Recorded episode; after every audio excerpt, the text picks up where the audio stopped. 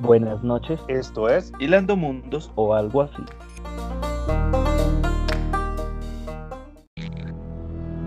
Advertencia.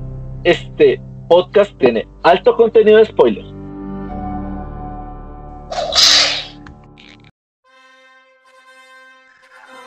Buenas noches, señoras y señores, damas y caballeros. ¿Cómo van en esta noche? Otra noche más de Hilando Mundos. Don Andrés, ¿cómo estamos? Buenas noches, niños y niñas. ¿Qué hacen hoy, mis queridos payasitos, hijos del maíz? Y la introducción con ustedes, el payasito más gordito, Don Epson, ¿cómo está? Hola, ¿cómo les va? Pues aquí, aguantando frío y preparándonos para otra, otra hora, hora y media, dos horas de puro friquismo. Más light, más flow. Hoy vamos cool, vamos suave, vamos con el estilo, con el... No, no sé con el flow, pero bueno. ¡Wow!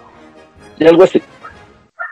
O, o algo así. Entonces, hoy vamos con, hoy dijimos que vamos a, a, tomar una historia que está como reciente, que ha estado moviéndose en el mundo del, de los frikis, de las personas a, a, que les gustan los cómics, que ha salido hace poco y es de The Last Running, ¿no? Una historia que, que muchos de todas las generaciones en algún momento han, han visto en, eh, en cine, en cómics, en televisión, las tortugas ninjas. De todo y primero que nada, por favor, señor Wilson, danos los saludos de rigor. Claro, sí, antes de empezar, por favor, los saludos de rigor. Eh, saludamos al FBI, la CIA, DIGIN, DAS, Interpol, KGB, MI6, Anonymous, KPC, KFC, al por, a la puerta de Mordor y obviamente al CAI de la esquina, eso no se nos puede olvidar. Y también obviamente a todos nuestros escuchas, Quiero hacerle un saludo especial a la pajarita que ya está mejor porque estaba enferma, entonces ya está mejor. Es una pajarita aliviada. Ok, no, pues saludos a la pajarita que se que, que menos mal que se ha mejorado, que no ha sido este maldito COVID que nos tiene encerrados otra vez, que nos tiene a todos enjaulados. Y nada. Entonces, ¿qué? ¿Empezamos a volver tema o qué? Divina, eso es como peluqueando, digo, peluqueando vos. Ok.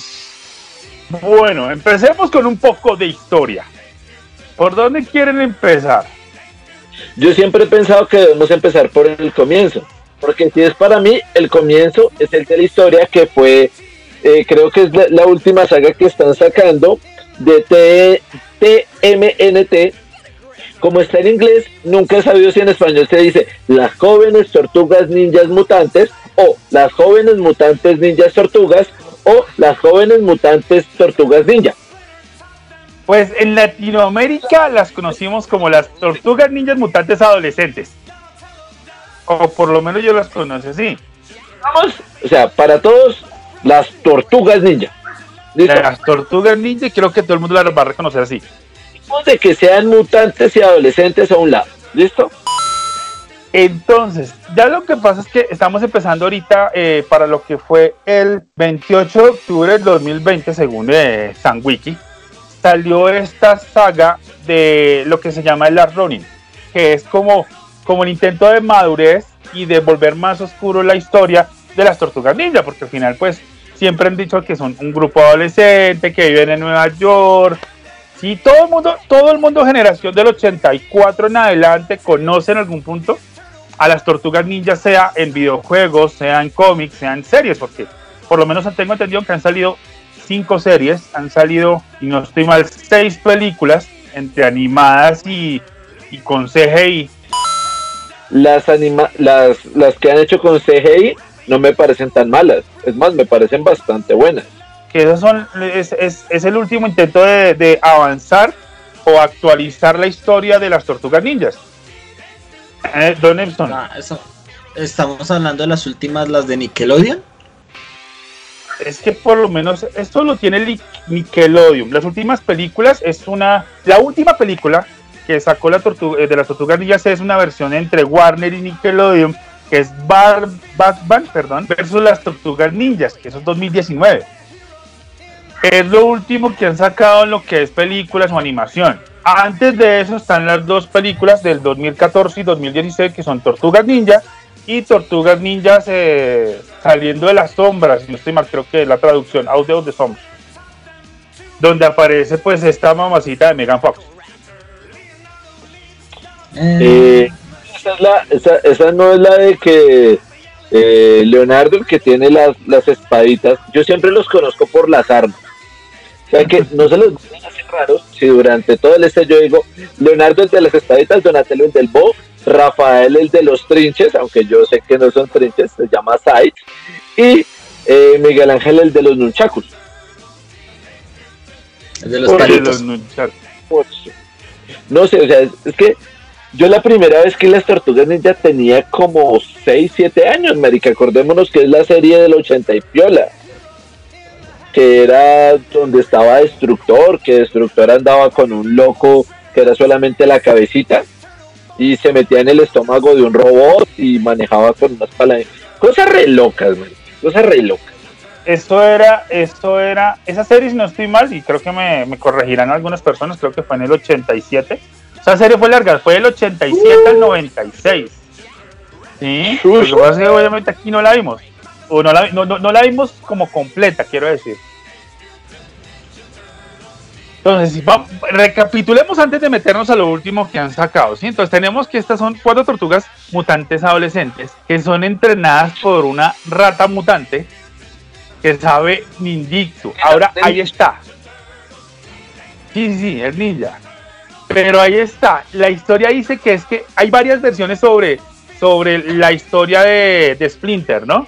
Que es una rata, las películas que sacaron para los 80 era una rata que era mascota de un maestro y mientras que veía al maestro prendía, ¿no? En otras versiones era un humano por medio de una de un mutan, de un mutágeno se volvía rata.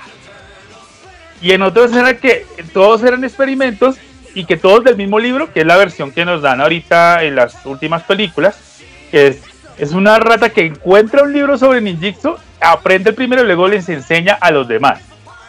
Entonces, para, Mm, para mí, Las últimas dos películas. sí, esa es la versión de las últimas películas. Yo me quedo con la primera. Es como ver- la versión de Ratatouille versión ninjas. o sea, aprende, aprende por eh, viendo. Por un maestro, claro. Y Andrés, ¿qué vas a decir? el origen de Splinter, la verdad, nunca me ha sido como tan interesante, porque realmente no, no, no me llena como el, ay, sí, qué bien, una rata que aprende ninjitsu, o ay, sí, qué chévere, un humano que se vuelve rata en gigante, o como, ay, sí, qué chévere, una rata que sabe leer y escribir. No, no, no, pero pues tampoco es malo, o sea, sí, en el contexto de cada historia tiene su, su paradoja y su por qué hacerlo. Me acuerdo mucho que eso fue en los 90 que salieron las tres películas de las tortugas ninja, que yo, yo soñaba con verlas. Es más, en una de las películas, creo que es en la segunda, hacen una referencia a, a It, que es cuando Miguel Ángel empieza a jugar con el payaso, que lo empuja, el payaso que tiene como un, un peso en el copo, que es como un globito y lo empuja y el payaso vuelve y se para. Pues el payaso vuelve y se para. Entonces me parece bastante gracioso porque sin mal no estoy en esa película, él hace lo mismo cuando lo están persiguiendo. Lo empujan y él hace que, que es el payasito que, que vuelve y se separa. Entonces, eh, no sé, eh, ¿qué más? Me gustaban mucho los videojuegos. Yo fui aficionado al juego de Family de las tortugas ninja. Yo podía durar horas jugando ese berraco juego. Nunca lo rescaté. No me acuerdo si era porque me mataban o porque me aburría de jugar tanto, pero nunca lo rescaté. Pero me parecía muy bueno.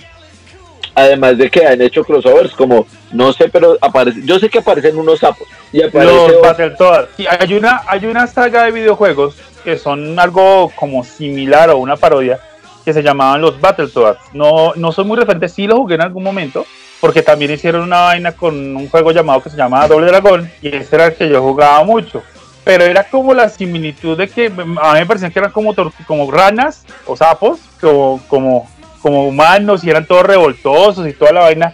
Y creo que en algún momento hicieron un crossover con ellos, además de que también eh, mirando por aquí a- entre el medio del internet, encontré que también hubo una versión que pues nunca la vista como interesante, que las tor- el renacer de las tortugas ninjas mutantes, que era un anime como tal, tenía el, el diseño, Ninjas mutantes adolescentes. pero el, es, pero el nacimiento, el resurgir de las tortugas ninja. Y es, y cada tortuga era como diferente. Rafael, que era como el más, como el más peleador, es el que se ve más grande, más, más eh, musculoso dentro de la animación y cada uno es como diferente del estilo, siendo que siempre pinta las tortugas que, so- que son iguales y que tocaba diferenciarlas eras con, con, con los trapitos de ¿Tiene, colores. tiene los dientes del frente separados. Eh, no alcanzo a ver la imagen, te soy sincero. Estoy tratando de mirar si, si alcanzo a ver la imagen de esto, pero no. Entonces, Tenemos que ver que las tortugas ya han sacado series, eh, cómics, películas. Entonces, hay muchas huevonadas. estuvieron con los Power Rangers cuando, cuando estaban con Saban en Space. Uy, Eh. sí, ese crossover fue genial. Y eso no es generación de Epson, esto es generación de Andrés y Mía. Porque eso, es de los, eso fue adolescencia, adultez de Claro. Power Rangers. Estuvieron con los Power Rangers, estuvieron pero con los Power Ranger Fuerzas Salvajes, si no estoy mal. los ñoños buscan esa clase de cosas porque los hace sentir vivos. Me siento vivo, me siento vivo. Entonces, por ejemplo, hay una, hay una animación que sacó Nickelodeon en una serie que era, pues, eh, no era animación, era, era, era, era en live action que era disfrazada, que era la de Nickelodeon para los finales de los 90, principios de los 2000, que era donde ya aparecía una quinta tortuga ninja que nunca volvieron a tocar el tema, que era la tal Venus, que era una tortuga que fue criada por medio de otro, de otro maestro, maestro y que era experta en el chi, en la meditación, en, en lo, en lo espiritual. Que ahí uno dice, bueno, la vieja se llamaba Venus, por la Venus de Milo. Señor.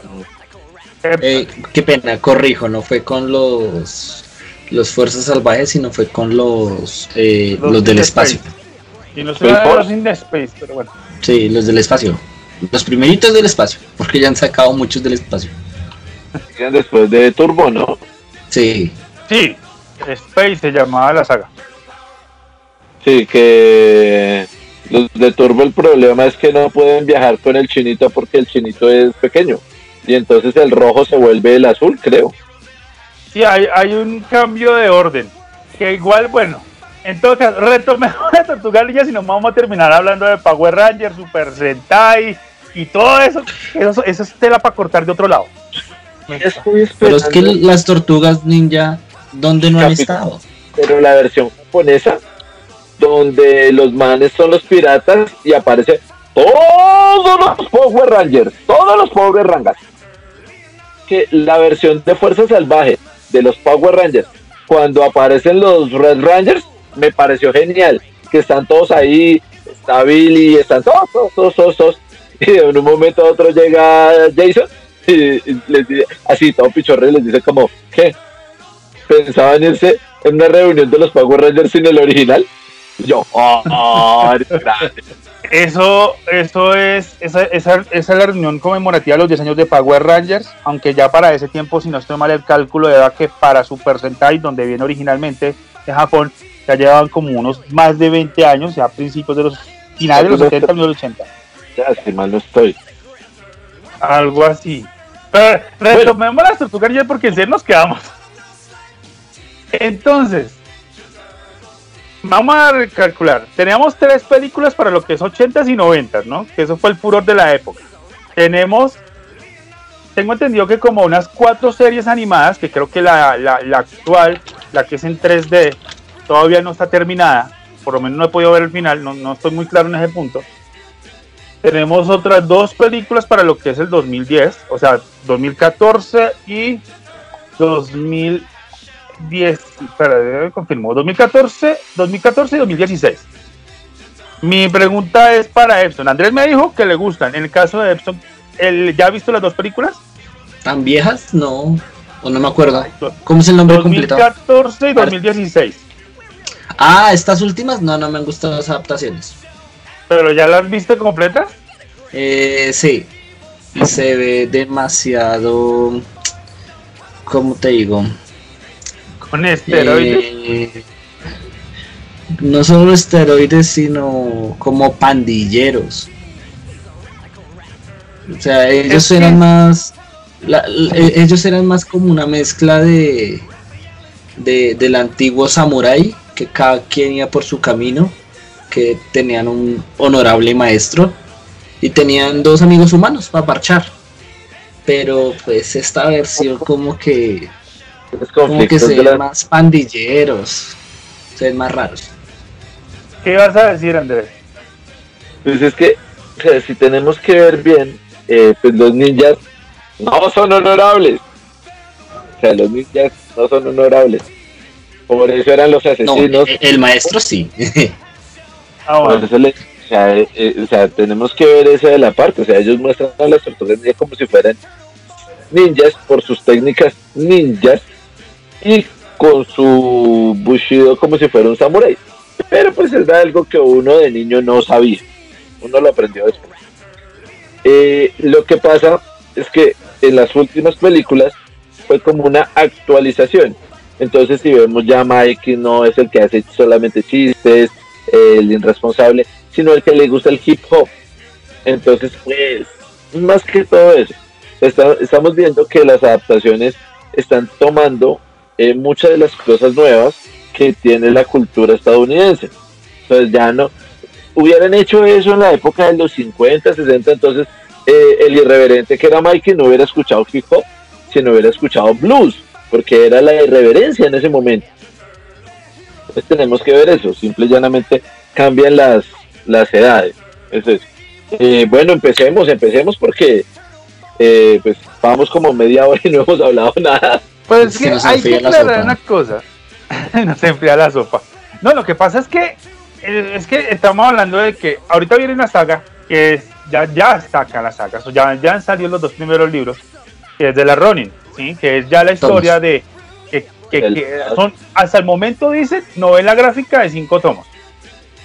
Es lo eso. que están diciendo los rumores. Los rumores nomás, solamente hay dos en, en la actualidad rondando por ahí en el mundo. Bueno, entonces, ¿qué pasa? Ya en este momento siempre hemos visto que son las historias de los cuatro adolescentes luchando contra el pie, contra Destructor, Shredder. o contra seres, contra Shre- Shredder, viajando por el tiempo tanto al pasado como al futuro, ¿sí?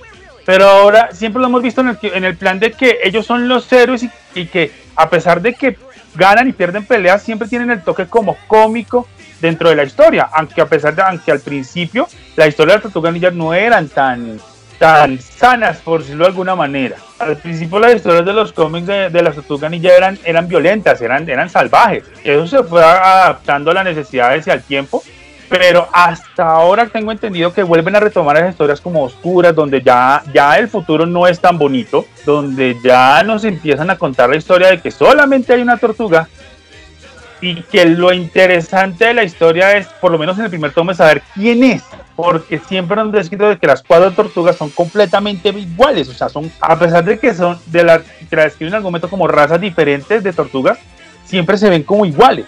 Entonces uno, todo el cómic, creo que Andrés está de acuerdo conmigo, intenta uno mirar, venga, ¿quién es? ¿Quién de los tres es? Porque ni siquiera la, la forma de comportarse era Pero- compartida en unas solas.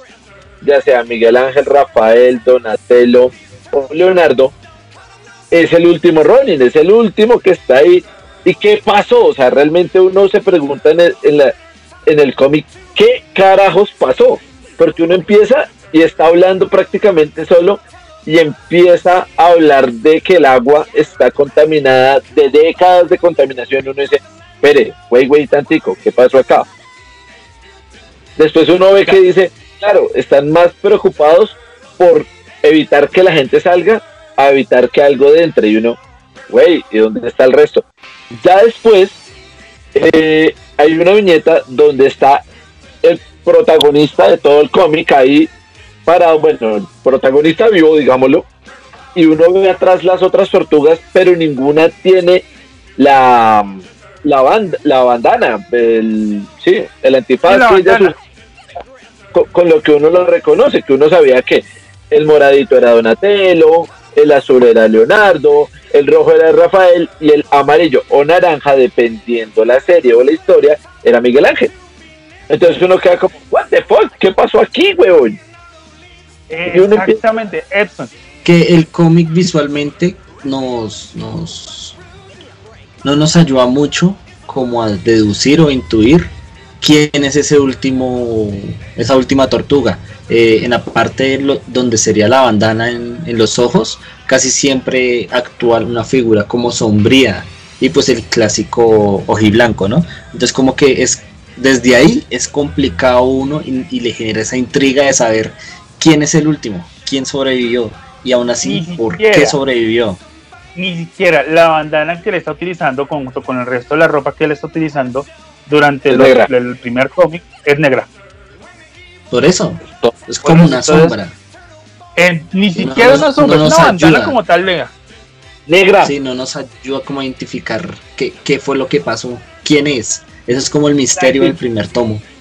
o sea, realmente en el primer tomo, yo cuando lo estaba leyendo, la actitud del personaje, yo vi mucho la actitud de Rafael, que era el de, me voy de jeta contra el planeta y me casco con todo el mundo porque yo soy el más fuerte. Yo quedé como, oh, bien. Y realmente uno está preguntándose en el primer, en el primer tomo como, ¿qué pasó? ¿Cuál de las cuatro tortugas es? Porque está solo. Y uno vuelve y dice, ¿qué putas pasó? Y entonces ahí uno, pues el cómic le cuenta que él va en busca de alguien. Y ese alguien creo que es Oroku. Oroku Hiroshi, el nieto de Schroeder, el hijo de... Chan, chan. Sí, me lo, los spoileé.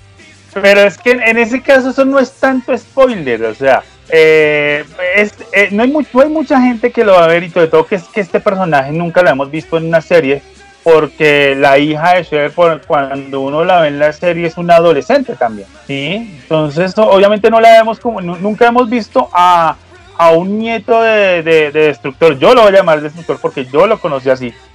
Entonces nunca vemos un... un ¿Cuál niña?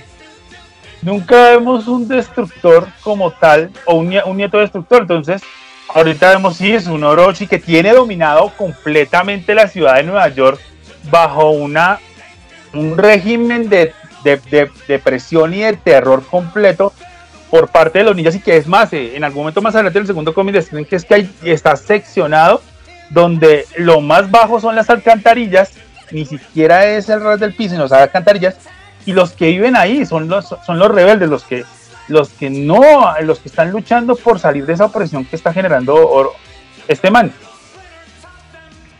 El nieto del malo, digamos. El nieto del malo. El, ma- el nieto del malo. Sí, sí, el, el nieto hijo de la hija del malo que era Shredder, que algunos conocimos como Destructor.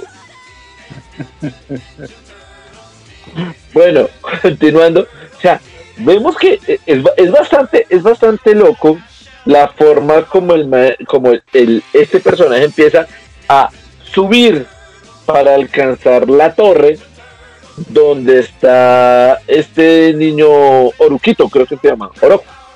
Entonces, se va generando la historia, nos va generando muchas preguntas, hasta el punto en que ya llega él, o sea, después de acabar con, eh, hay una mano, esos son como ninjas robóticos e ibertronianos. Y el man bien canchero. O sea, el man pelea en moto y hace y deshace. Y yo, ¡ah! ¿y este man qué? De que cuando se robó la moto, yo pensé también que era Rafael, porque el que siempre le gustaba andar en moto era Rafael, no a Miguel Ángel. Sí, se veía todo canchero y todo. Me va a dar duro contra el planeta y ustedes verán. Allá voy. En todo caso, ya en este momento estamos viendo que primero nos están pintando una historia más oscura. Nos están diciendo algo pasó que, que, destru- que destruyó la confianza de las tortugas ninja porque él está explicando que él, tuvo, él abandonó y que duró mucho tiempo fuera de Nueva York. Que duró mucho tiempo como con ese remordimiento y que tenía, el que viene, viene decidido a todo. Lo que pasa es que ahí vemos es que el personaje simple y llanamente va a hacerse matar y a llevarse por entre los cachos al mal. Eso es lo que vemos en el primer cómic. Que al final, después de, de subir no sé cuántos pisos, termina, o sea, ya termina cayendo, cae literalmente de jeta contra el planeta y todo el mundo dice, marica, se mató. De un momento a otro desaparece. La persona que le robó, a la que le robó la, la, la moto, lo ayuda y él se ve caminando en las alcantarillas. Y ya, él, o sea, ya se, o sea, es una escena bastante emotiva porque uno ve que él- la espada de Leonardo está rota, solamente lleva una espada de Leonardo. El bo de Donatello, los dos sides de, de Rafael y un, eh, un Shaco. Chaco. Y uno ve que tiene las cuatro, las, los cuatro antifaces ahí. Y uno dice, bien, bueno, ¿qué va a pasar? Y el man coge la, la katana y parece que se va a hacer el harakiri. Y uno dice, mierda. Pues, o sea, yo lo tengo, yo, yo en el segundo cómic sí explican que le iba a hacer el seppuku con la espada rota, que le iba a hacer el seppuku y que no lo dejaron. Pero no sé si es que los dos es lo mismo o son dos rituales diferentes, eso sí me queda la duda. Y ahí podemos, ahí podemos en ese caso dejar la opinión de nuestros escuchas si conocen cuál de los dos es, el seppuku, el harakiri, qué diferencias o de dónde vienen, ¿listo? Dejaré esa pregunta ahí al aire a ver si alguno nos da una respuesta sati- satisfactoria. Satisfactorio, muy bien. Bueno, y ahí eh, de un momento a otro ya cambia la escena. Cambia la ¿Qué escena. viene? Tenemos que darle en este momento clases a Preco de cómo saber introducir un sonido. O sea, hay, hay sonidos para, para cada momento, pero Preco no tiene la capacidad de adivinar cuál es el sonido para cada momento. Ah, no, es que Ay. solo tengo uno. Lucas, o este huevón el sonido de, de la presupuesto, solo tengo uno. ¿Hay presupuesto? Pregunto yo, digo. Yo no sabía que teníamos presupuesto. Y entonces ahí lo, lo último que aparece, bueno, casi lo último, es la, la tortuga, el personaje que está ahí. Tiene un sueño donde está él en la cama con todos sus hermanos alrededor. Y de un momento a otro despierta, se da cuenta que todo era un maldito sueño. Y en ese momento entra Abril, que ya está súper cucha, o sea, está más, más, más vieja que nuestros antepasados. Y le dice como, Miguel Ángel, ¿qué te pasó? Y uno dice, ¿cómo mierda será Miguel Ángel? Y ahí uno queda como, what the fuck? Entonces me parece muy bacán, porque durante todo el cómic uno pensó que era cualquiera, cuando llega al final uno se entera que es Miguel Ángel, que supuestamente era el más relajado. Sí, eh, eh, eso es lo que yo quería decir. Lo que pasa es que, lo que te digo, o sea, ni siquiera la personalidad que estaban representando en toda la historia te da a conocer verdaderamente quién es. ¿sí? En algunos puntos lo ve uno como tan centrado en, su misión, otros lo ve como tan furioso. Lo único que lo- le faltó era como inteligencia, pero tenía estrategia. Entonces, igual los cuatro son inteligentes, lo que pasa es que Donatello era como el más brillante, el más metido en la ciencia. Pero igual la, la personalidad nunca nos mostraba durante el primer cómic quién era. ¿sí? Y cuando uno y, el que menos piensa es que el más, el, el más eh, burlón, el más, el más niño, por decirlo de alguna manera, fuera a ser el que estuviera vivo todavía y el que estuviera dando la guerra para, para desquitarse, para buscar venganza de la muerte de su, de su familia. Sí, porque es que esa parte es heavy, o sea, imaginemos que es el, el, el niño menor de la casa y buscando vendetta por mi papa. Uy, fue pucha. Vendetta por mi papa. ¿No? Sí, claro, eso es pura vendetta. Eso es pura vendetta por la familia, ni siquiera por la papá, por la familia. Y ahora, ahora, lo que nos deja es la siguiente pregunta. ¿Qué fue tan grave? ¿Qué fue lo que pasó para que él entrara en ese estado de que primero tiene que abandonar Nueva York, segundo se prepara psicológicamente para regresar y dar hasta su vida por cumplir su venganza? Ahí es cuando empezamos a, empezamos a entrar en el segundo libro. Sí, ahora cuando entramos al segundo volumen, gracias Andrés por corregirme, que es donde ya empezamos a, primero a entrar en el pasado. Ya empezamos primero a ver a Abril O'Neil no solamente que está vieja, escucha, sino que uno tuvo una hija, dos perdió un brazo y una pierna. Te- tenem- tenemos que ir en orden. Ah, O sea, no, ta- tampoco se hacía la maldita sea. Lo primero que, que vemos es un recuerdo de Abril O'Neill que está con Casey y que se va a casar con Casey. Sí. Luego se despierta y que tiene una prótesis en una mano y tiene una prótesis en una pierna y llama a Casey para que le ayude a, a levantarse. Y uno dice como, ok, listo, bien, bien, bien, bien, bien. Y después vemos toda la escena de, de Miguel Ángel que está hablando con sus hermanos, que está como fue puta. El, ma- eh, nuestro maestro Splinter, que era nuestro papá, nos enseñó esto, nos enseñó esto, y empieza a, a tener como ese conflicto de que él es el único sobreviviente. Después de eso, ahí sí aparece Abril y le dice como, eh, oye, tu mutación ha crecido, ahora eres más grande, te ves más fuerte, te recuperas más rápido, bien. Y él le dice como, ¿y a ti qué te pasó? No tienes una mano, y le dice, tampoco tengo una pierna, tranquilo, no te preocupes. Y en ese momento llaman a Casey y él dice, Casey todavía está bien. Cuando voltea a mirar y es la nena y es la hija de, de Abril O'Neill. Pero entonces ahí me genera una duda, porque a mí no me pareció una niña de 10 años. No, no, la China por lo menos es adolescente, tiene que tener sus 10, 15 a 17, yo le pongo más o menos. O sea que menos. pueden, puede decirse que estuvieron, yo digo, yo digo, yo apunto, no, no han dicho en com- yo apunto que por lo menos 20 años fuera. Porque es que, ah, Don Epson. Eh, Yo sé lo que pensó, lo que pensó Casey. Ja, Y si le llevo al maestro Splinter y le digo que está embarazada la china, no, mejor me caso con ella, a la antigua.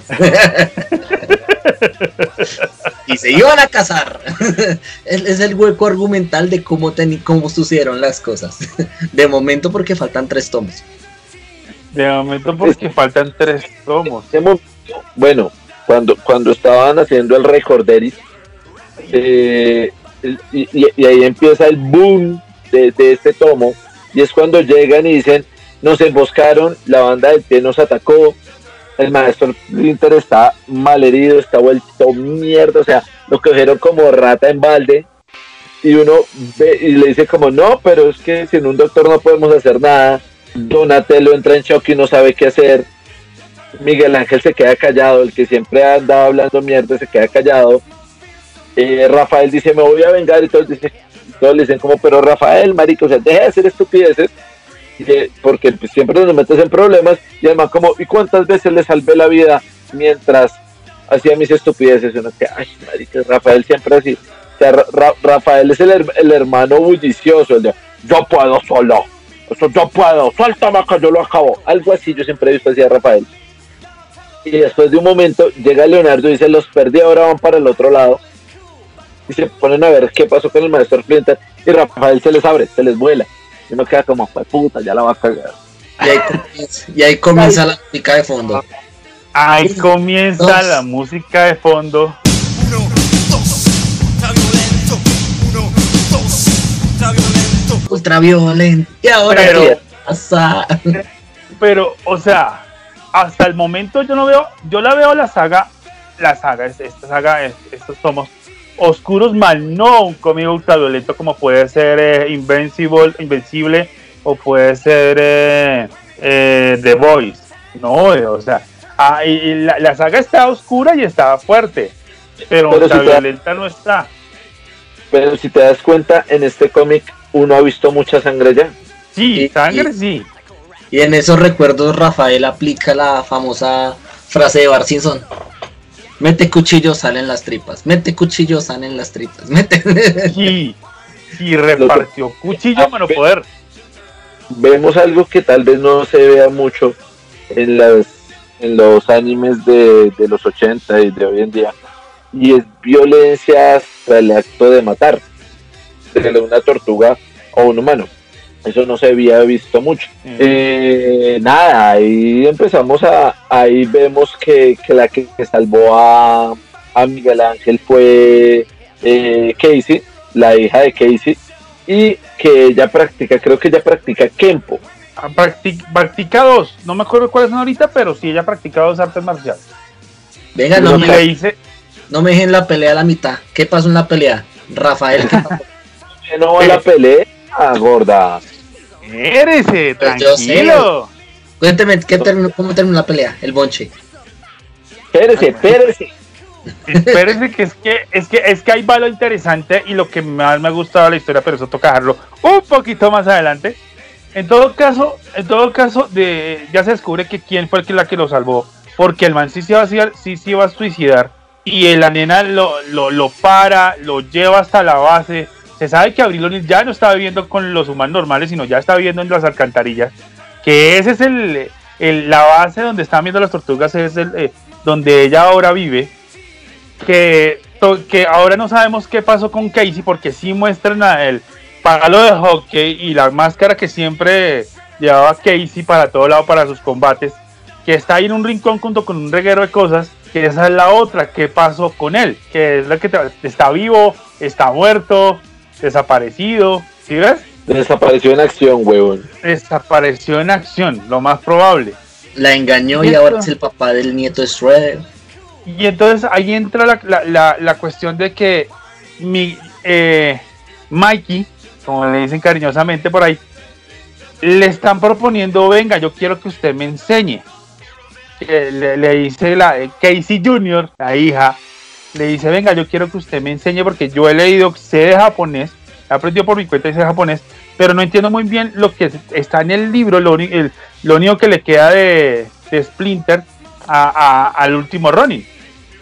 Y ahí es cuando uno entra a pensar, ¿será que va a haber una continuación de esta saga? Si pega o no pega, con ya otros ninjas humanos o con otras mutaciones genéticas. Porque ¿qué pasa? Muchas sagas empiezan, vamos a sacar cinco y si pegan, sacamos otras continuaciones. Un ejemplo puede ser eh, Marvel Zombie. Marvel Zombie iba con solamente cinco tomos, les vio que como que les funcionó y volvieron a sacar otros cinco, luego otros cinco y creo que todavía están sacando ediciones de, Marvel Zombie. No creo que pegue tanto porque pues como seres humanos somos muy muy codependientes de lo de cómo decirlo de nuestra zona de confort nuestra zona de confort es es es- ese estilo antiguo de, de los 80 de maestros discípulos rata tortugas. Entonces sería Pero- difícil sería muy No, difícil pues- que pegue. en el caso de en el caso de lo que estás diciendo sería para generaciones como la de Andrés como la mía o de pronto mayores que esa fue su adolescencia y su niñez. Pero lo que buscan es de pronto llegar a, a generaciones actuales con historias diferentes pues es como es como lo que están haciendo con los superhéroes o sea ya todo el mundo se sabe el origen del hombre araña entonces no van a volver a hacer una película donde muestran todo el origen durante una hora del hombre araña no van a mostrar más historias porque la- el origen ya se lo sabe todo el mundo y si muestran un personaje que no tiene película, ese de pronto le desarrollan un poco más el origen. Pero no quiere, la idea es que no quieren volver a la misma rutina de hacer las mismas películas porque si ya la gente las conoce, ya que es como que ve la mismo, ve lo mismo y como que se aburre y quieren algo nuevo y diferente también. Y tengo que recordar, Prequito, que eh, también hemos tenido series donde las tortugas ninja viajan al futuro. Y pues hay robots, hay mariqueritas valles y ya siguen Sí, sí. solucionando todo con ninjutsu. Entonces no podemos decir, es que no, va a pegar, nunca sabes. No, los gente- personajes ¿sí? pero no, lo que, lo que pasa es que yo lo veo más, es como lo que siempre hemos dicho, la, la inclusión femenina, pero en este sí está bien expresado, o sea, como una mujer puede ser una ninja igual que un hombre. Es más, la mala en este, en este cómic, eh, Korai, que es la hija de Shredder. Y ahí, después de eso, que pasa el mierdero, que es cuando el señor Rafaelo llega con todo su poder varonil y empieza a agarrarse con Raimundo y todos los ninjas del pie y le dice a ella, ¿qué? ¿Mando a los cobardes? Véngase usted, mamita, ¿sabe qué? Yo si le doy chumbimba, me voy a vengar. Pero de que ella fue la que mandó a atacar a las tortugas, pero nunca sabemos el por qué. Porque supuestamente en ese momento el clan del pie y las tortugas ninja tenían una tregua. Entonces ahí se arma el mierdero. Casey, eh, Casey, me debe estar pensando el muerto ese Casey. Rafael y Coray se agarran y literalmente Rafael ya está vuelto mierda. Tiene flechas en la espalda, tiene cortes en todo su cuerpo de tortuga.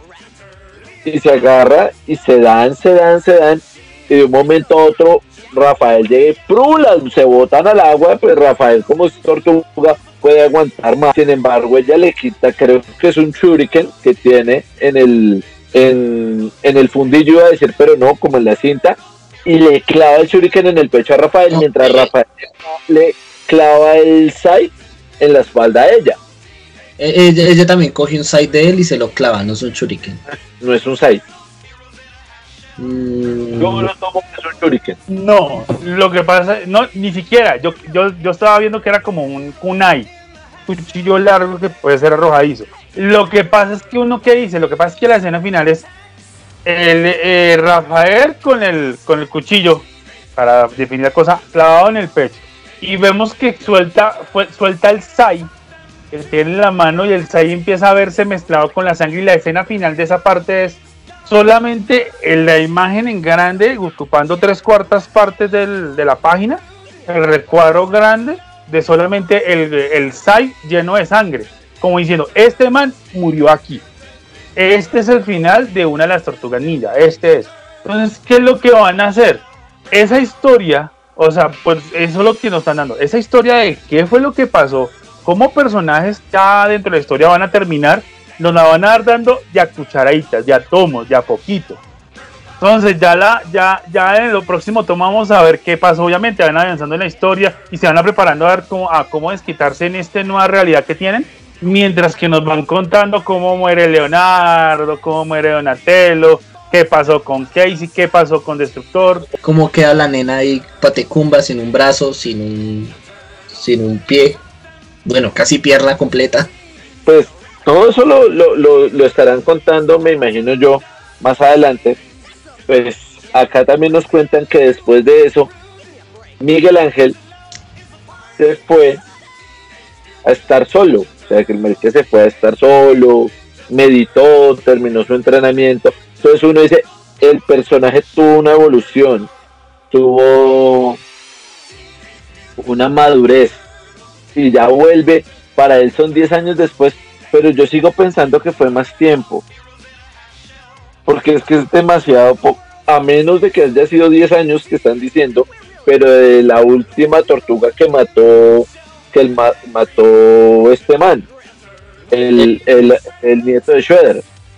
Un dato importante que menciona Miguel Ángel es que él dice, eh, no, no fue muy buena idea, yo lo había visto en los libros, pero no fue muy buena idea irme a las montañas yo siendo de sangre fría. O sea, los chitos que comió allá en la montaña para sobrevivir, eso fue algo extremo para él. Oye, Él sí. dice, y es un Sí, dato porque- importante, es un contraste. Sí. Sí, yo, yo, no había, yo no había pensado en esa parte para serte sincero. Yo, yo, yo, o sea, yo, yo sí vi la historia de que él se va, como que necesita alejarse para que no lo maten. Pero yo no me había dado cuenta que son montañas y, el que, y, él, y él llega ya en pleno invierno. Y, Y obviamente las, tor- y las tortugas son de sangre fría. Yo no había caído en esa parte, la verdad. Y, y- y es un es un estilo muy Miguel Ángel, o sea, toma decisiones y pues no le salen de la mejor forma, pero no te falta voluntad, muchacho, no te falta. Bueno, Sí, estoy mirando por acá el cómic y va para, para hacer una corrección. Sí, creo que lo apuñala con su propio sai. Ah, sí. Creo Ella, lo- ella lo toma y lo apuñala. Creo que sí. Igual toca confirmarlo. Bueno, ¿y en qué vamos entonces, Andrés? Continúa, por favor, con tu gloriosa narración. Que está en las montañas. está, está en la montaña, se dice como, bueno, mi hijo, vea, estoy entrenando, papá, mamá, estoy creciendo, estoy, estoy triunfando. Papá porque mamá no tienen, o por lo menos nunca se le conoce. Mi papá tampoco ya. Sí, sí, papá ya está muerto. No, ahí ya termina el entrenamiento y vuelve, y ahí uno ve el, el cómic, el arte muy sombrío, porque es bastante sombrío esa ar- ese arte, y uno ve que está rodeado de ratas, y uno ¡oh! está con la familia del papá, y lo aceptaron. Está con los tíos y los primos. Es que ahí toman el arte de. El arte de, esta parte sí la toman en blanco y negro, ¿no? Que eso es una cosa que sí me gustó harto, que toda la caricatura es, es a color, pero es muy muy que muy oscura en todos sus sentidos, o sea, siempre es de noche, eh, tiene un dibujo, el, por lo menos el primer tomo tiene un dibujo como muy cuadrado, como muy, muy futurista, como muy de, como de la época, de la época en la que estaba viviendo él. Pues tomemos cuenta que son, o sea, son 10 años de la, de la última tortuga que mataron. No, eso no lo mencionan. Ellos no mencionan cuánto tiempo fue ni cuánto tiempo estuvo fuera. Lo que dicen es que estuvo un buen tiempo.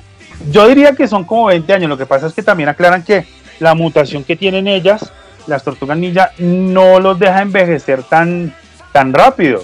Porque ella lo dice, mire, yo estoy acabada. Y cuando la conocimos era una mujer por lo menos joven, ¿no? Estaba en, ¿qué? Sí. ¿30 años? ¿25? Más o menos, sí. Y ahorita está, ya está, es una mujer muy madura, o sea, ya entonces yo diría que por lo menos unos 20 años entre, entre un evento y el otro.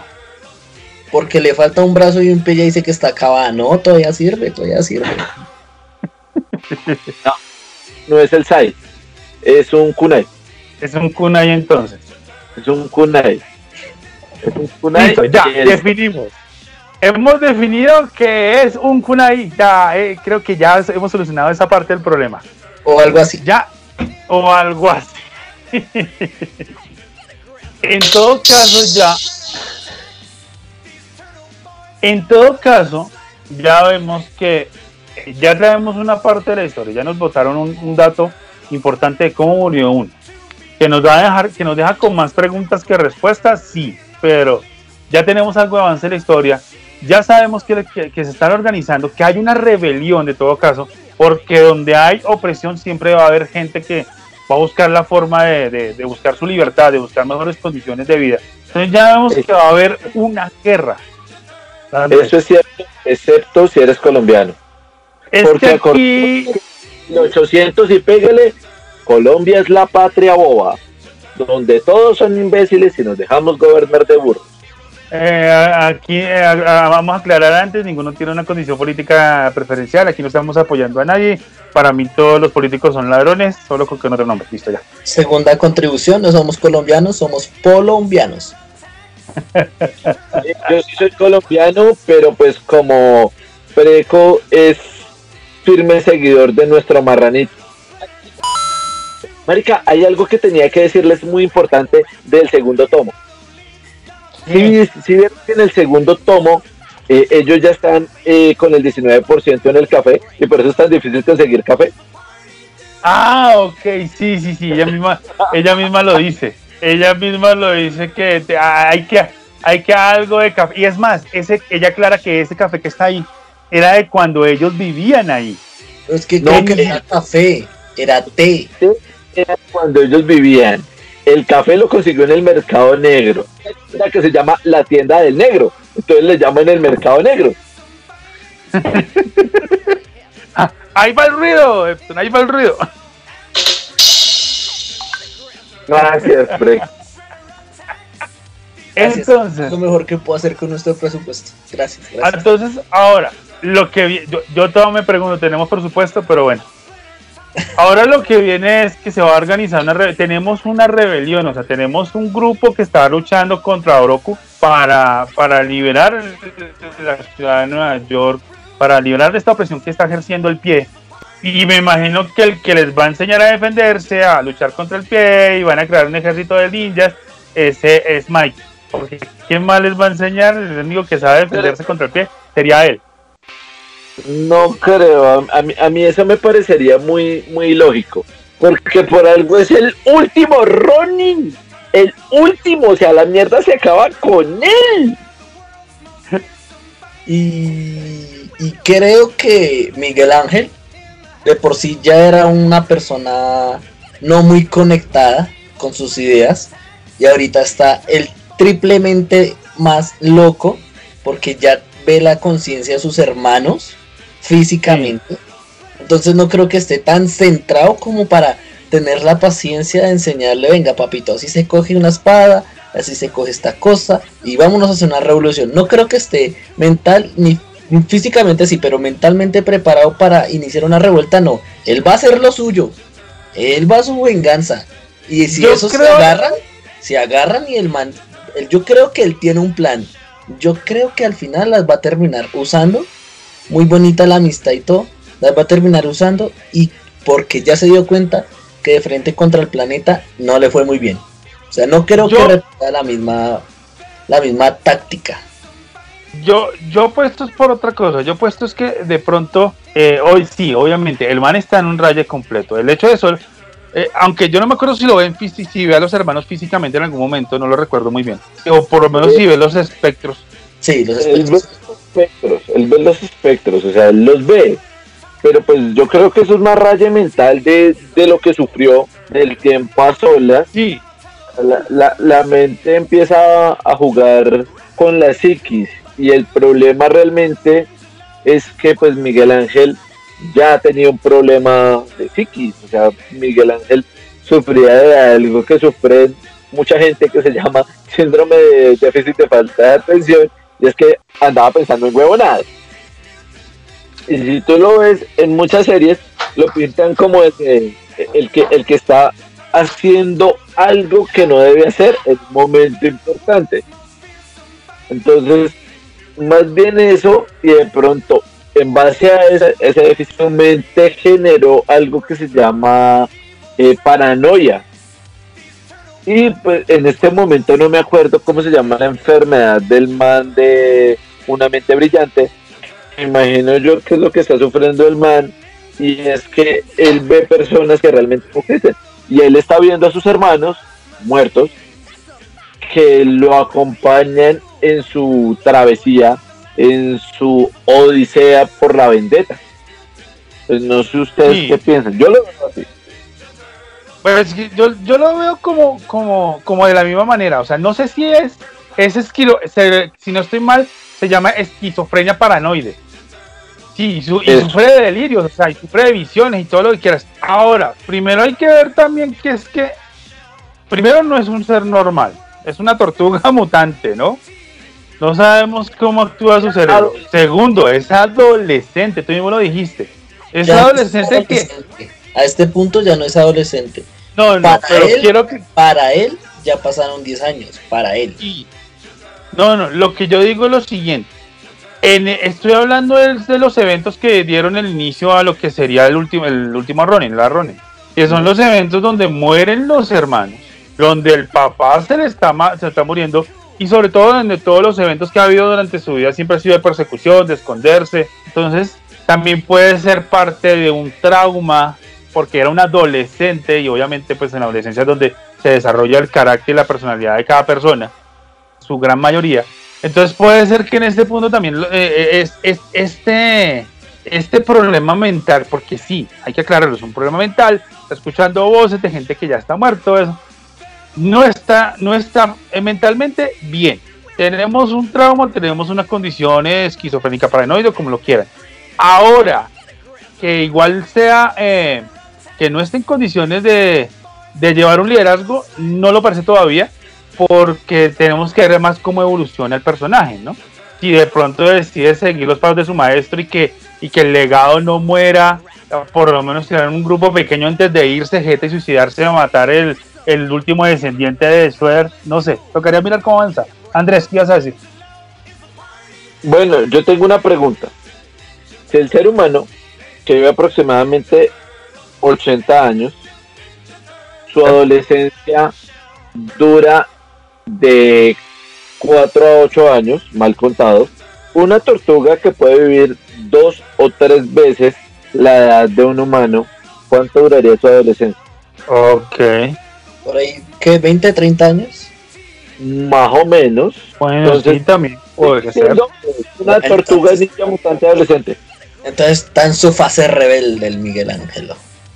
Sí, está, No. Y soy rebelde, porque me suéter, y soy rebelde, porque me casca mi mamá, tarararara, y etc, etc, etc. No sé si sea una fase rebelde porque no tiene contra quién rebelarse. O sea, el eh, a, a mí no me parece que sea rebelarse. No, a, mí no, a mí me parece que sea rebelde. A mí no me parece que sea una fase sí. rebelde porque Me voy a matar, no te mates, pues no me Qué mates. pena, qué pena. Ya Dime. sé, él no era el rebelde porque, porque se agarra con Shredder. Él, él, él es cuando va así caminando solo la capa negra de, de Ronin se balancea al viento y detrás en una canción que dice soy rebelde porque el mundo me hizo así porque nadie me ha tratado con amor etc, etc. Venga, Esa gripa lo pone a cantar mejor, siga así. Entonces, lo que yo creo que no es una fase, para mí no es una fase rebelde, es simplemente una actitud de venganza, acompañada de un problema mental, simple, o sea, no es más. Es, estoy escuchando las voces de mis hermanos muertos que me están dando como consejos de cómo llevar la situación. Además de que ya igual tengo una madurez mental que me la, me la ha dado el aislamiento, los años, la experiencia. ¿sí? La sangre en la montaña. La sangre, el frío. ¿Cuál es la sangre? El frío. la sangre en la montaña porque acordémonos que mató a más de uno También. Entonces, todas esas experiencias lo está, lo está llevando a ese estado de que, igual, es, un, eh, es una historia de, de venganza, eh, a- llegando al extremo de que no me importa ni mi vida. O sea, es, es, es un momento de, de, de que quiero acabar con el que acabó con mi familia. Ya. Sí, realmente es un momento de venganza y pura venganza güey. pare de contar Miguel Ángel dice quiero vengarme Exacto. Ahora, lo interesante es que a pesar de que los... Otra cosa interesante que me, pare- me pareció a mí por lo menos es que a pesar de que los hermanos están muertos, no dejan de ser parte importante en la historia de las tortugas ninja. ¿Sí? Porque podrían haber avanzado toda esta historia con solamente la narración de Miguel Ángel sin las voces adicionales. Pero entonces dejaría de, eh, pierde como el toque que siempre ha tenido la historia, que son los cuatro, y que son los cuatro hermanos los que al final van a entrar en las aventuras. Entonces decían, pues tenemos muertos tres, ¿qué vamos a hacer? No los podemos sacar completamente de la historia porque pierde como su gracia, sino Y- que sean y- como parte de la compañía. Y en el tomo 1 es muy ligero, pero también los muestran. Cuando muestran las cuatro bandanas, también muestran los cuatro. Entonces, desde un primer del sí. tomo 1 es como muy un acercamiento muy ligero y ya en el tomo 2 ya los muestran como en el espectro. en el tomo 1 también los muestran en, en la fase de fantasma que están detrás de él El de Oscar, lo, Claro, lo va a echar a buscar. antes de que se robe la, la moto Antes de que se, antes de que se, antes de que se vuelva ladrón, Antes de que se ponga a, a echar pick up el Miguel Ángel. a echar pica. mensajeros urbanos te traigo tu vendetta Ah, sí. Hay una, sí, ahí está la imagen y ahí se ve todos con las bandanas y es más, si uno no, si uno no lee más adelante piensa que por lo menos los hermanos siguen vivos, porque la imagen no aparece como fantasmas, sino la imagen donde aparecen que es un recuadro pequeño, aparecen son como los cuatro ahí preparándose para, para el asalto, pero de ahí en adelante y es más, después aparecen más adelante un recuadro pequeño donde están él adelante, todo vestido con su capota, con su, con, con su chaqueta y todo eso, y los otros tres sí como se les veía típicamente, que era solamente el caparazón, el cinto y la, y la bandana y, y las armas, no más. no más. Y de, ahí, y de ahí en adelante, si no estoy mal, creo que solamente se le escuchan las, eh, se escucha como se ve el globo de pensamiento o de, au- o de habla fuera de la imagen. De ahí en adelante, a lo, a lo único que muestran es al Ronin. exacto sí señor ¿qué tal les pareció la historia? o sea ¿Qué Está enganchadora. A mí me enganchó para esperarme el resto. A mí me gustó. ¿Y qué, fue, qué es lo que más te gusta? ¿Qué es lo que más te ha enganchado de la historia?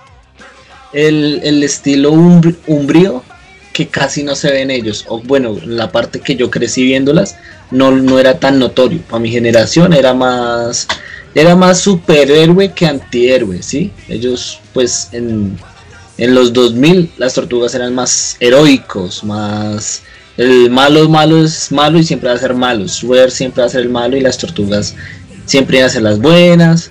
Eh, casi siempre en las películas Schroeder le pegaba a la rata y ellas iban en venganza. Ah, eso sí. rata. Casi siempre. Entonces ver una, una ambientación más umbría, más madura de Miguel Ángel, eh, como que una evo- evolución del personaje, pero a la vez como que un punto de conflicto con él mismo. Eh, él, él después de ese entrenamiento llegó a la resolución de que, de que no tiene paz, lo escribe grande en el, en el libro que ella le pide que le traduzca, creo que al final del libro ahí dice no paz. Entonces es, es una historia que, que engancha, ¿sí? Tan, tanto como por la niñez, como lo que se está viendo ahorita, ya como que pues eh, es un cómic que creció es para, para, para otro tipo de público, yo creería que es para un público más adulto. Bueno, y que la de, de los dos cómics, de los dos tomos, ¿cuál es la parte que más te gustó? Ah, ya lo dije. Eh, Miguel Ángel siendo de Miguel Ángel. Miguel Ángel siendo de Miguel Ángel. Cuando dice, sí, y fui al, a la montaña o al bosque. Creo que dice la montaña. Y fui a la montaña a entrenar. Y no caí en cuenta de que yo soy de sangre fría. O algo así dice. O algo así. Entonces fue, fue muy, muy cómico. Para hacer un cómic bastante umbrío. Fue como esa parte cómica que le hacía falta. Parte cómica que le hacía falta. Sí, sí, le hacía falta.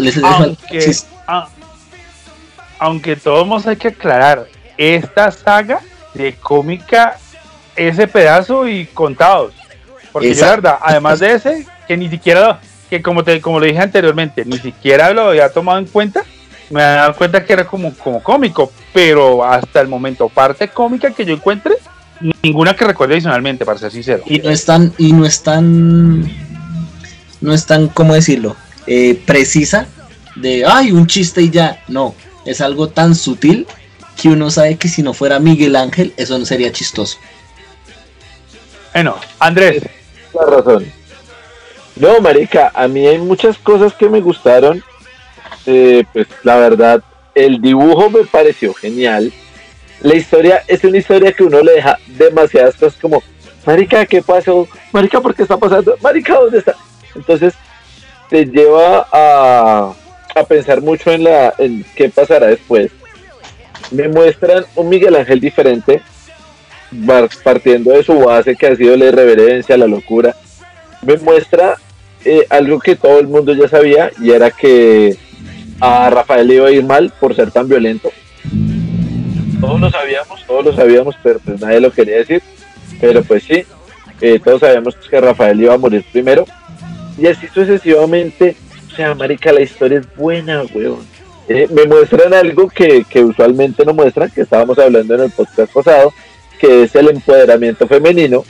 Si nos damos cuenta, eh, a pesar de que tiene nombre de niño, Casey es niña, y es una dura, weón. Y, y no están mostrando, no, no, no nos tienen que decir, tú puedes ser lo que tú quieras, Marta. No, la vieja dice, ni mierda, yo haré lo que se me dé la gana y no me llamo Marta. Entonces nos muestran un empoderamiento femenino muy casual, pero muy bien tomado. y Bueno, muy arraigado al papá muy arraiga- y a la mamá, muy arraigado el papá. en, en un momento el mismo Miguel Ángel se lo dice. No sé si te pareces más a tu papá o a tu mamá.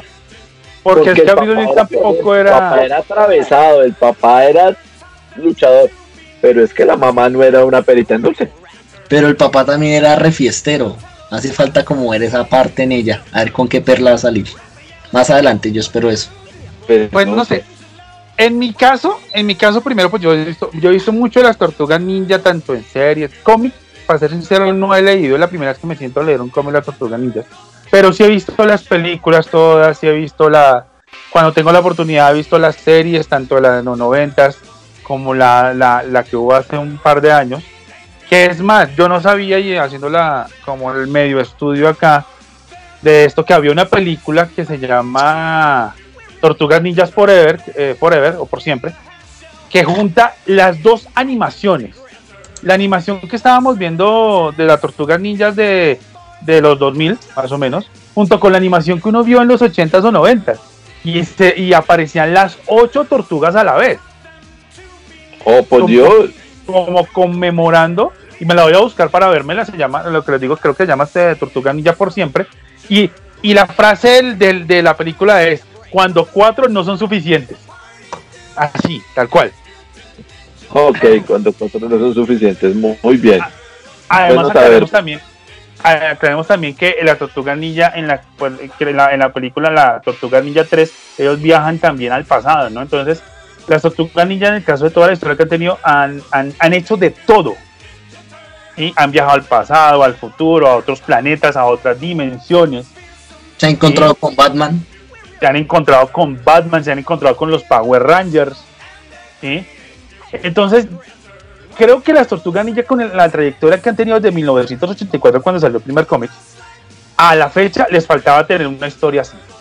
Yo creo que no es, no creo que sea la forma de matar la historia, de decir hasta aquí llegan las Tortugas Ninja porque eso no va a pasar.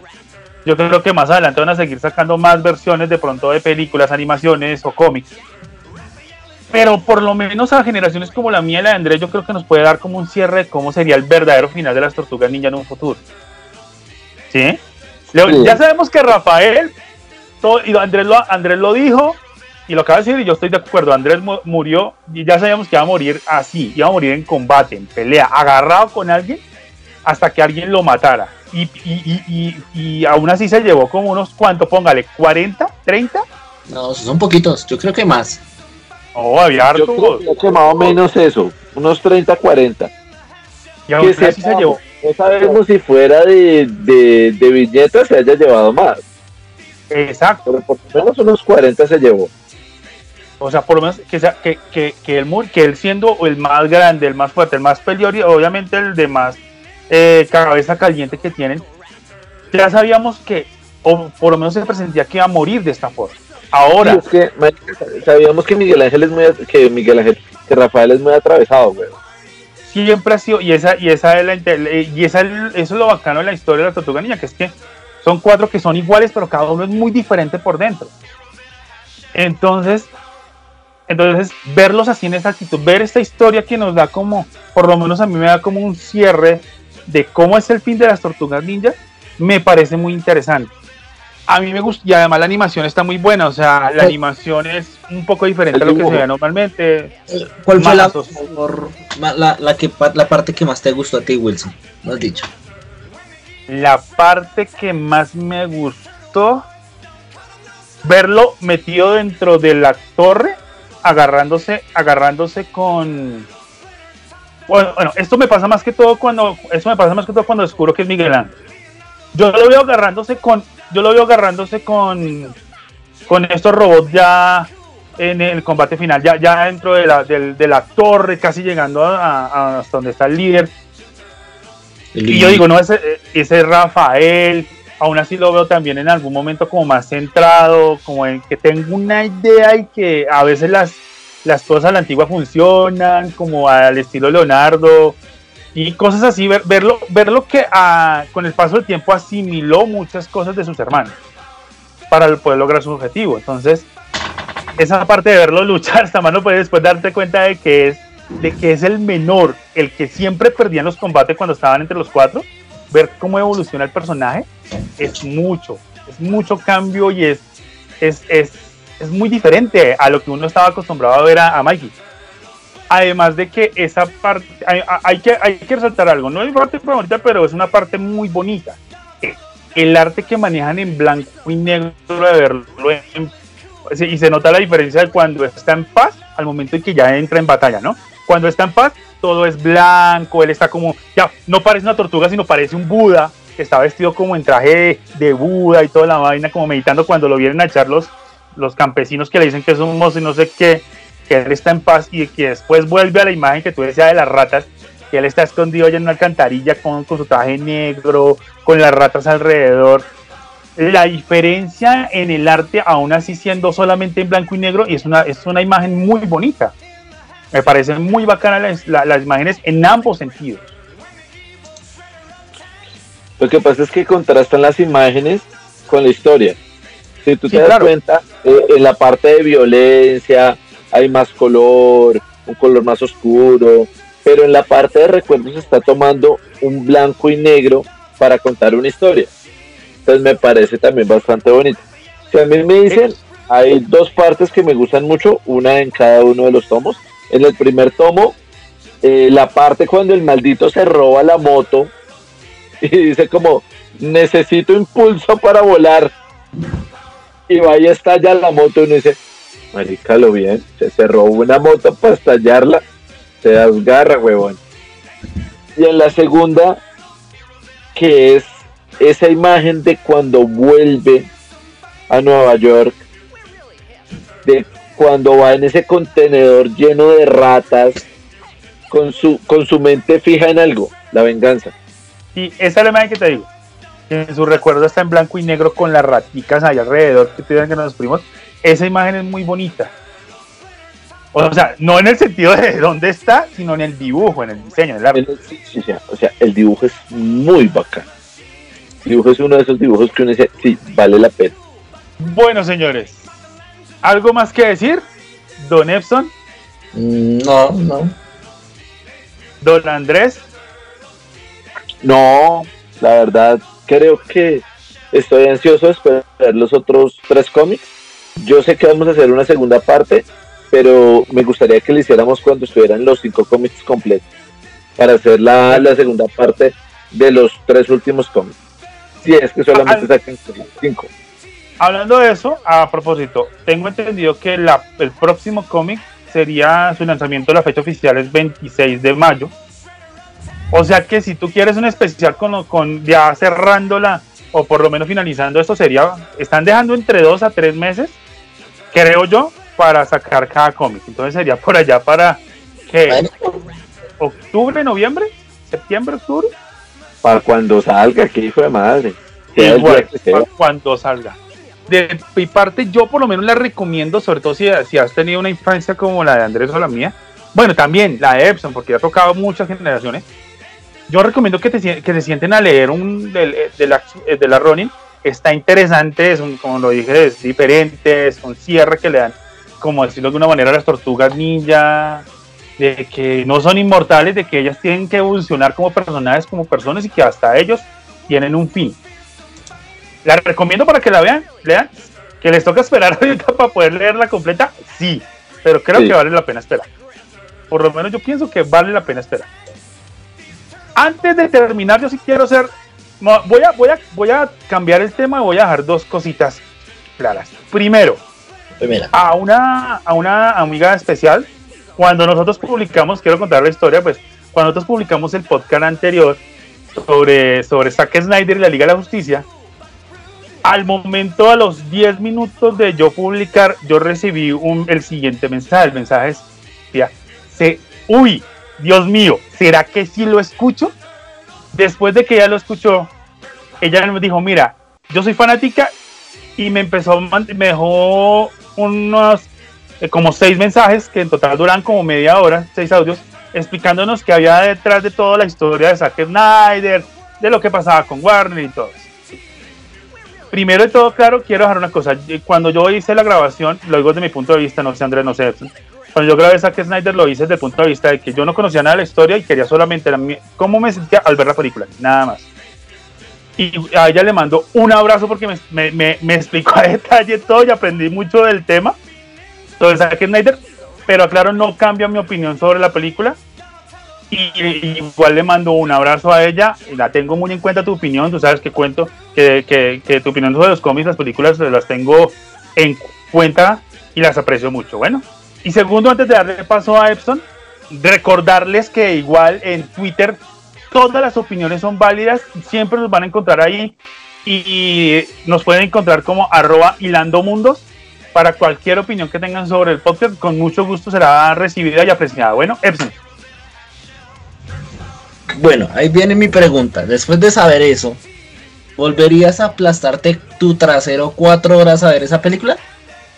Pues hombre, lo que le digo yo, o sea, yo me senté a verla sin saber nada, poco o nada de lo que había detrás de Zack Snyder, así que La, pre- la pregunta fue, Sí, sí, sí, sí.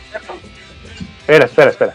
Yo, ah, si de pronto me dice mi esposa, quiero verla porque no la he visto, de pronto me sentaría a verla. Lo más probable, siendo sincero, me quedé dormido. Le, le- le digo a mi esposa, bueno, amor, ya vengo dentro de cuatro horas. Lo más probable es que yo me quede dormido, y, o sea, siendo sincero, me quedé dormido por la mitad de la película porque la película por lo menos a mí no me impactó. Andrés. ah, espera, y no terminó. Yo. Ah, maldita sea. Bueno, tenemos que apren- aprender a diferenciar vida de obra, ¿sí? Puede que a veces eh, las- los seres humanos tengamos eh, una vida asquerosa, ¿sí? Pero cuando tenemos un, un trabajo, ¿sí? O tenemos una obra y la dejamos, Eso es lo, eso es lo que tenemos que aprender a diferenciar. Si tenemos algo como una película, hagámoslo bien o no lo hagamos. Así de sencillo. Y Andrés, ¿qué vas a decir? Bueno, yo tengo varias cosas que decir. La primera, la segunda, la tercera, la cuarta y la quinta. Voy a empezar por la quinta porque a mí me gusta andar en desorden. Entonces, eh, muchas gracias por escucharnos. Voy a seguir con la tercera. Eh, Preco, no entendí ni puta mierda lo que dijiste. Voy a seguir con la segunda.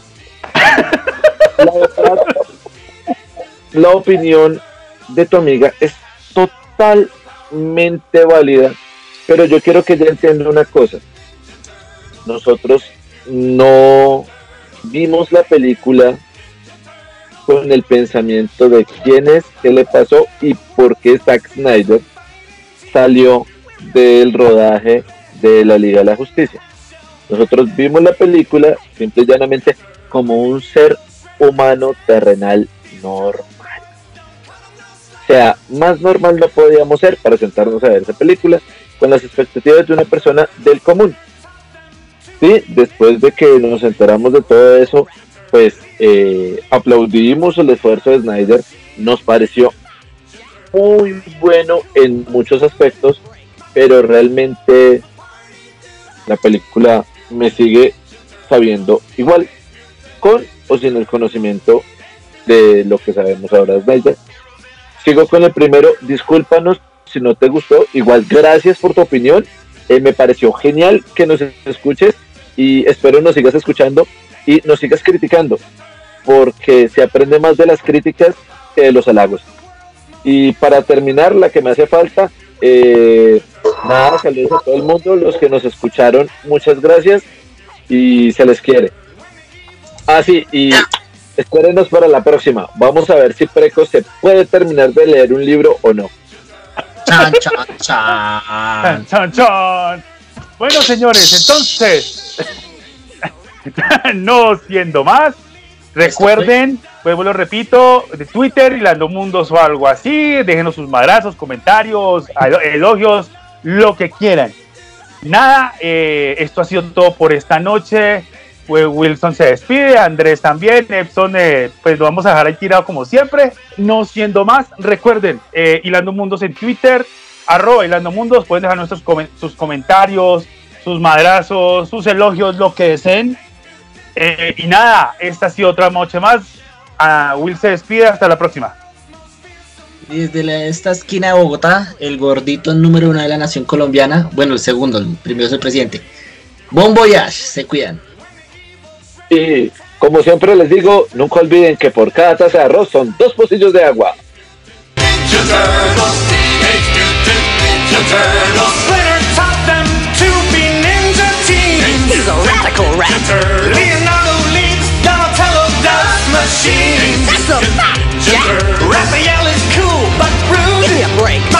Michelangelo is a party dude.